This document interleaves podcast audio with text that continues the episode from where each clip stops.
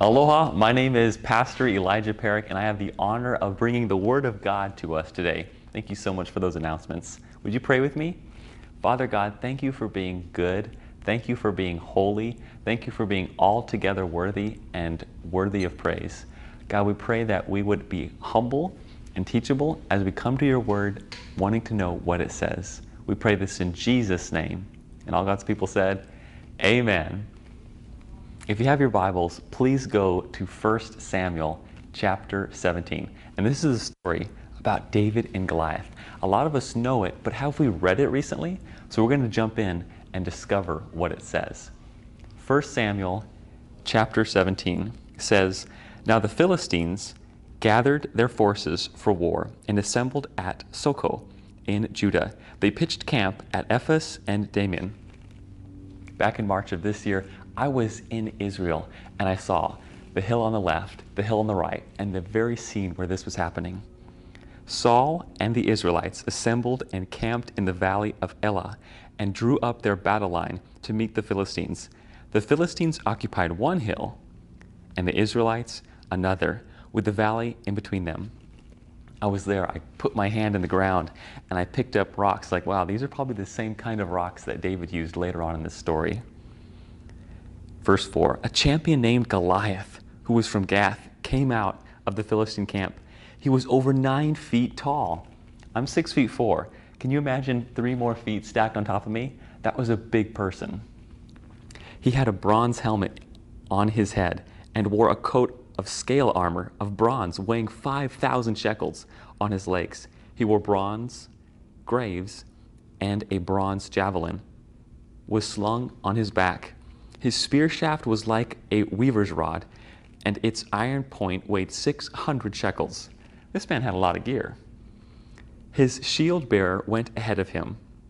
So just imagine a military soldier of modern day times. They've got their bulletproof vest, they've got their helmet, they've got their gun, they've got their backpack, they've got their steel-toed uh, shoes.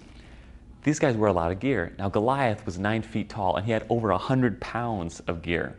Can any of us even lift 100 pounds? Imagine that on your body, everywhere you go. This man was a behemoth of a person. Verse 8 Goliath stood and shouted to the ranks of Israel, Why do you come out and line up for battle? Am I not a Philistine, and are you not the servants of Saul? Choose a man and have him come down to me. If he is able to fight and kill me, we will become your subjects. But if I overcome him and kill him, you will become our subjects and serve us. What a wager! Imagine you're in the Israelite army. There's Saul, the king of your people, standing right there. And then on the other side of the valley, there's this huge person shouting to us. And he says, I want to do one on one. Let's do like a wrestling match. Whoever pins the other person down becomes the subjects of the other kingdom. Verse 10 Then the Philistine said, This day I defy the ranks of Israel. Give me a man and let us fight each other. On hearing the Philistines' words, Saul and all the Israelites were dismayed and terrified. Whew. Can you imagine the chills that would run back your spine? Like this huge person is taunting us. Now, David was the son of an Ephraite named Jesse, who was from Bethlehem in Judah. Jesse had eight sons, and in Saul's time, he was old and well advanced in years. So you've got that scene well in your mind now. There's the battle line, the two hills in the valley. Now picture a pasture area. There's an older gentleman named Jesse, and he's got eight sons. One is David. Jesse's three oldest sons had followed Saul to the war. The firstborn was Eliab, the second, Abinadab, and the third, Shammah. David was the youngest. The three oldest followed Saul, but David went back and forth from Saul to tend his father's sheep at Bethlehem. So now you've got this older gentleman, he's at his pasture land, and he says to all eight children, All right, now the three oldest, you're going to go to battle with Saul. So the three oldest leave. Now, David, he's the youngest guy, the smaller one, and he's going back and forth from the camp of the Saul army to his father's house, bringing supplies. Verse 16 For 40 days the Philistines came forward every morning and evening and took his stand. Now Jesse said to his son David, Take this ephah, a roasted grain, and these ten loaves of bread for your brothers, and hurry to their camp. Take along these ten cheeses to the commander of their unit. See how your brothers are, and bring back them assurance from them. So bring me back some assurance from them.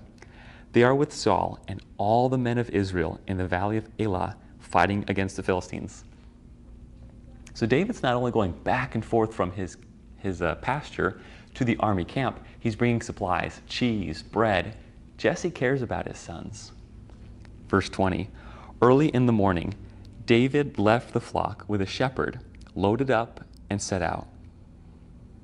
As Jesse had directed, he reached the camp as the army was going out to its battle positions, shouting the war cry. Notice that David didn't go alone from the pasture to the camp. What does it say here? Verse 20 again early in the morning, David left the flock with a shepherd. So he left the flock with somebody else. He loaded up this and set out, as Jesse had directed. He reached the camp as the army was going out to its battle positions, shouting the war cry. This guy is not only going to help his brothers, he's basically going out there with energy and he's shouting the battle cry that Israel would say We're going to win! We're going to win! Maybe he was saying something like that. He's excited. Verse 21 Israel and the Philistines were drawing up their lines facing each other. David left his things with the keeper of supplies, ran to the battle lines, and greeted his brothers. He's not dragging his feet, moping around. He's excited. He's yelling the battle cry, and he's running to the battle lines. As he was walking or talking with them, Goliath the Philistine, the champion from Gath, stepped out from his lines and shouted his usual defiance. And David heard it. When the Israelites saw the men, they all ran from him in great fear. So, as usual, Goliath is shouting at them, and as usual, the Israelites of the time are scared. Now, the Israelites had been saying, Do you see how this man keeps coming out? He comes out to defy Israel. The king will give us great wealth to the man who kills him. He will also give his give us his daughter in marriage and will exempt his father's family from taxing from taxes in Israel. So the king realizes how much of a danger this man Goliath is to his people. So he says, All right, I've got to like up the ante. I've got to bring in some incentives in order for some Israelite to have the courage to defeat Goliath. I'm going to exempt him from taxes. I'm going to give him my daughter. It's going to be pretty good for this Israelite who can defeat Goliath. David asked the men standing near him, What will be done for the man who kills this Philistine and removes his disgrace from Israel? Who is this uncircumcised Philistine that he should defy the armies of the living God? David knows who he is, and he realizes that somebody is affronting that identity. They repeated to him what they had been saying and told him, This is what will be done for the man who kills him. When Eliab, David's oldest brother, heard him speaking with the men, he burned with anger at him and asked, why have you come down here? And with whom did you leave those few sheep in the desert? I know how conceited you are and how wicked your heart is. You came down only to watch the battle. This is David's oldest brother. There's like some family conflict going on. Here, David wants to help, and now the older brother misunderstands it, and now he's mad at David. He's accusing him of saying, All right, well, where are the sheep now? Are they being helped? David left his sheep with the shepherd. The older brother thinks that David's conceited, that he's trying to build an ego or build a name for himself. Meanwhile, David's just trying to help. Now, what have I done? David said. Can I even speak? Then he turned away to someone else and brought up the same matter, and the men answered him as before. So David's trying to have a conversation, he's trying to help, he's trying to get to the bottom of things, but his family, or at least the oldest brother, misunderstands him. So now he goes somewhere else to try to bring up the conversation again with somebody who can help. Verse 31 What David said was overheard and reported to Saul, and Saul sent for him. This young man, David, who was shouting that battle cry, who had energy, who was going to the camp, he's not only just bringing the cheese, bringing the food, he's now getting the attention of the king himself, and the king wants to talk to him. Verse 32 David said to Saul, Let no one lose heart on account of this Philistine. Your servant will go and fight him. This little young man, David, approaches the king of a nation and says, No worries, I've got it taken care of. Saul replied, You are not able to go out against the Philistine and fight him. You are only a boy, and he has been a fighting man from his youth. But David said to Saul, Your servant has been keeping his father's sheep. When a lion or a bear came out and carried off a sheep with or from the flock, I went after it. I struck it and rescued the sheep from its mouth.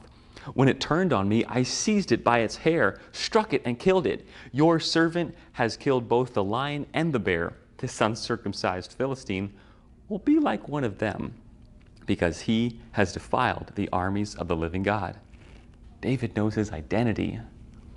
The Lord who delivered me from the paw of the lion and the paw of the bear will deliver me from the hand of the Philistine. Saul said to David, Go, and the Lord be with you. The king of the nation was convinced. Before he said, David, you can't do this, David defended himself and said, Look what the Lord has done.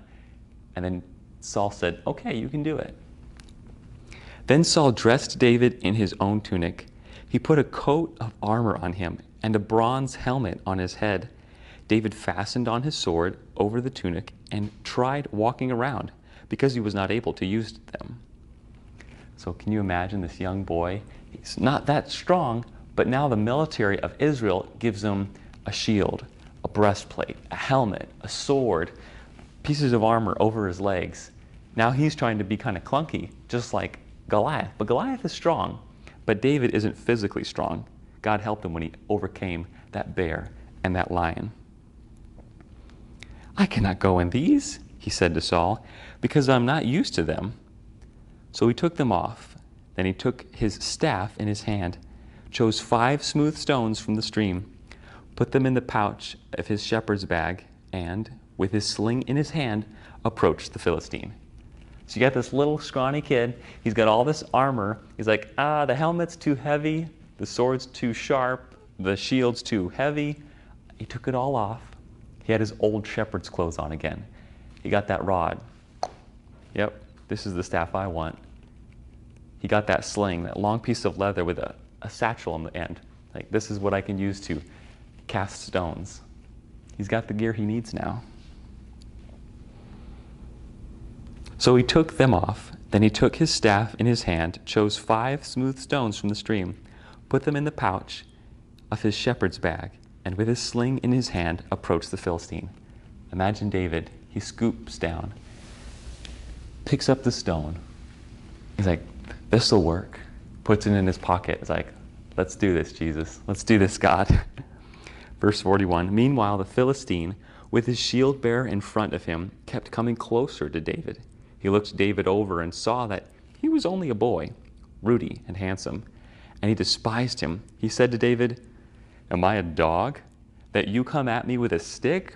And the Philistine cursed David by his gods. Not only is Goliath taunting the Israelites, but now he's being specific to David and he's taunting him individually. Come here, he said, and I'll give your flesh to the birds of the air and the beasts of the field. He's trying to like foretell David's destiny of dying. David said to the Philistine, You come against me with sword and spear and javelin, but I come against you in the name of the Lord Almighty, the God of the armies of Israel, whom you have defiled. This day the Lord will hand you over to me, and I'll strike you down and cut off your head. Today I will give the carcass of the Philistine army to the birds of the air and of the beasts of the earth. And the whole world will know that there is a God in Israel. All those gathered here will know that it is not by sword or spear that the Lord saves. For the battle is the Lord's, and he will give all of you into our hands. David had courage. Can you imagine him back at the pastures as a shepherd with his sheep? He's singing, The Lord is my shepherd, I shall not want. Even though I walk through the valley of the shadow of death, I will fear no evil. Your rod and your staff, they comfort me. Surely goodness and mercy will follow me all the days of my life, and I will dwell in the house of the Lord forever. That's David's mantra. That's David's psalm that he would sing. And he sang other psalms. That's David's connection to the Lord, saying, I know who I am, I know who you are, and you're a big God. It doesn't matter what the valley looks like. It doesn't matter what the storm looks like. It doesn't matter what that family turmoil is upheaving. It doesn't matter what kind of enemies are trying to affront the nation. David, a small boy standing against a nine foot tall man, says, Check this out. My God's bigger than you, and you're going down. As the Philistine moved closer to attack him, David ran quickly toward the battle line to meet him, reaching out into his bag and taking out a stone. Remember, David went to that river and he grabbed that stone? The same stone he brings out of his pocket, puts it in his sling, slung it, and struck the Philistine on the forehead. The stone sank to his forehead and he fell face down on the ground. Imagine that little boy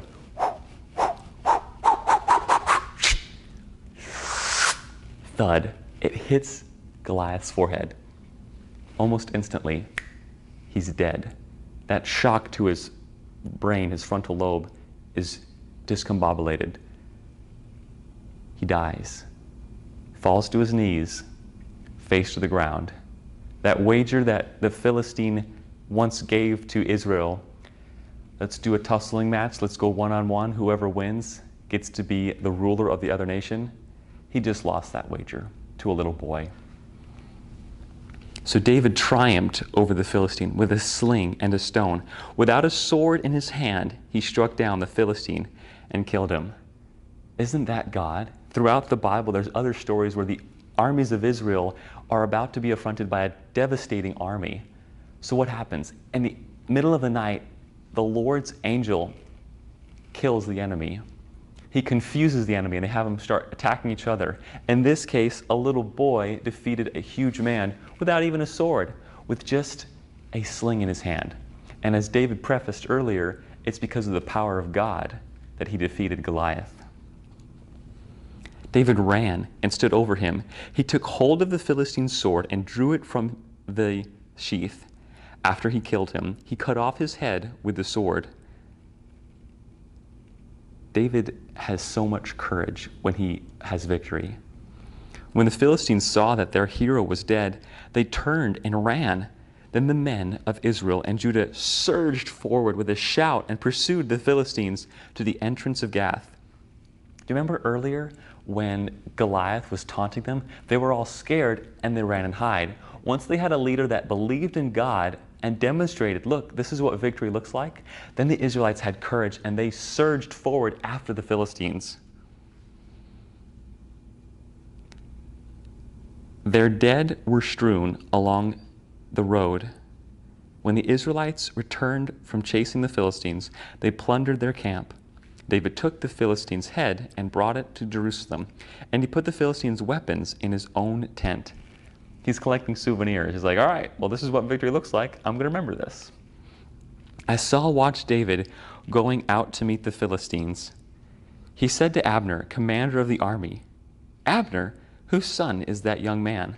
So you got this entire powerful nation ran by a theocratic monarch, King Saul. And then he says to his secretary of defense, his commander of the army, Who is this young boy, David? And who's his dad? Abner replied, As surely as you live, O king, I don't know. The king said, Find out whose son this young man is. As soon as David returned from killing the Philistines, Abner took him and brought him before Saul, with David still holding the Philistine's head. Whose son are you, young man? Saul asked him. David said, I am the son of Jesse, your servant from Bethlehem. Notice how David concludes. Notice how David identifies himself. I'm a servant. My dad is Jesse, and I'm from Bethlehem. He doesn't say, Well, Saul, it's your lucky day. You get to meet me now. No, no. He doesn't say, You know what? You should promote me right away because I just did a big thing. No, he says, I'm a servant. My dad's Jesse, and I'm from Bethlehem. Wow, what humility. This young man has a heart after God's own heart while he's in the pastures, singing psalms to God. Lord, you're my shepherd. I'm not going to be afraid. You're going to guide me through any dark valley. Then he's right before Philistines. He's right before the enemy. He says, You're going down because I've served God. And then he's now before the king. And the king says, Who are you? Like, how did you just do that? And he says, Well, I'm a servant. He has a strong identity. He has a strong, ferocious tenacity that says, I'm going to obey God. I'm going to pursue Him. He's going to be my fortress. He's going to be my vindicator, my victor. And all I have to do is kind of be obedient and watch Him do His thing. Friends, we have the same God. He fights our battle. There's songs that are on the radio right now that goes like this. And when I fight, I'll fight on my knees with my hands lifted high. Oh God, the battle belongs to you. We don't have to stress out. We don't have to worry. Yes, we should prepare. Yes, yes, we should be good stewards with our time to be diligent to avail to the Lord. Lord, this is what you have to work with. At the same time, let's give the results to God. Let's have faith that He's going to show up, that He's going to move on our behalf. I know of people who go to court and it's either a lawsuit, it's either the state versus them, or it's a suing match, or it's a divorce court, and they don't hire lawyers because they say to themselves, I believe that God will be my vindicator. I believe that God will defend me. And by God's grace, the, course, the court's case is dismissed. Um, the decision of the jury or the judge is in their favor. I'm not saying don't use lawyers. I'm just saying that God does in real time, in present 21st century life, vindicate us, and He is our defender. Friends, you might be thinking to yourself, ah, my job is stressful. You know, I'm running out of time in life. I just, there's something wrong with my family. The battle is God's. The results of whatever it is you're striving for, if it's a God honoring preferred future, give it to Him. It's going to be okay. You're invited to not live this life alone. You're invited to not believe that you're the one that has to hold the burden of everything. Give it to God. Quote Psalm 23 that God is protecting you, that He is providing for you, that He's going to make it good for you. Now, whatever it is, it might look different for some people. For us, it's a family situation. For others, it's a work situation that's either in government or arts and entertainment or education, or maybe church, whatever venue that God has you in, believe that He is advancing it forward. In this season of my life, I'm running for office for the Hawaii House of Representatives for District 39. That's Ewa Beach and Waipahu. I'm not stressing out on the election results. I believe they're in God's hand. It says in Daniel that God appoints and God takes down the rulers. So I'm going to do my part you know, go door to door, send out mailers, talk with people. But ultimately, the results are in God's hands. And it's the same with any job in America, any job wherever you're watching. We're going to do our part. We're going to believe that God has called us to do this. Let's do it faithfully. And let's leave the results in God's hands. Yes, we have a responsibility. Yes, we have a kuleana to malama what we have. But ultimately, God is sovereign and he is the one that owns the cattle on a thousand hills, as the Bible would say. In other words, he owns everything. He is in charge. He's all powerful. If we can just rest knowing that he's leading, he's guiding, all we have to do is follow with obedience, the results may surprise you. I encourage you to continually read the Bible, go over 1 Samuel 17 again, Thank you so much for joining us today. Thank you, family, for being a part of this Ohana, and I encourage you to tune in next week. Would you pray with me? Father God, you're holy, you're awesome, you're amazing, and we love you. Help us to be obedient servants that are abiding in you and being sustained by your grace. We pray this in Jesus' name. And all God's people said, Amen. Mahalo and aloha.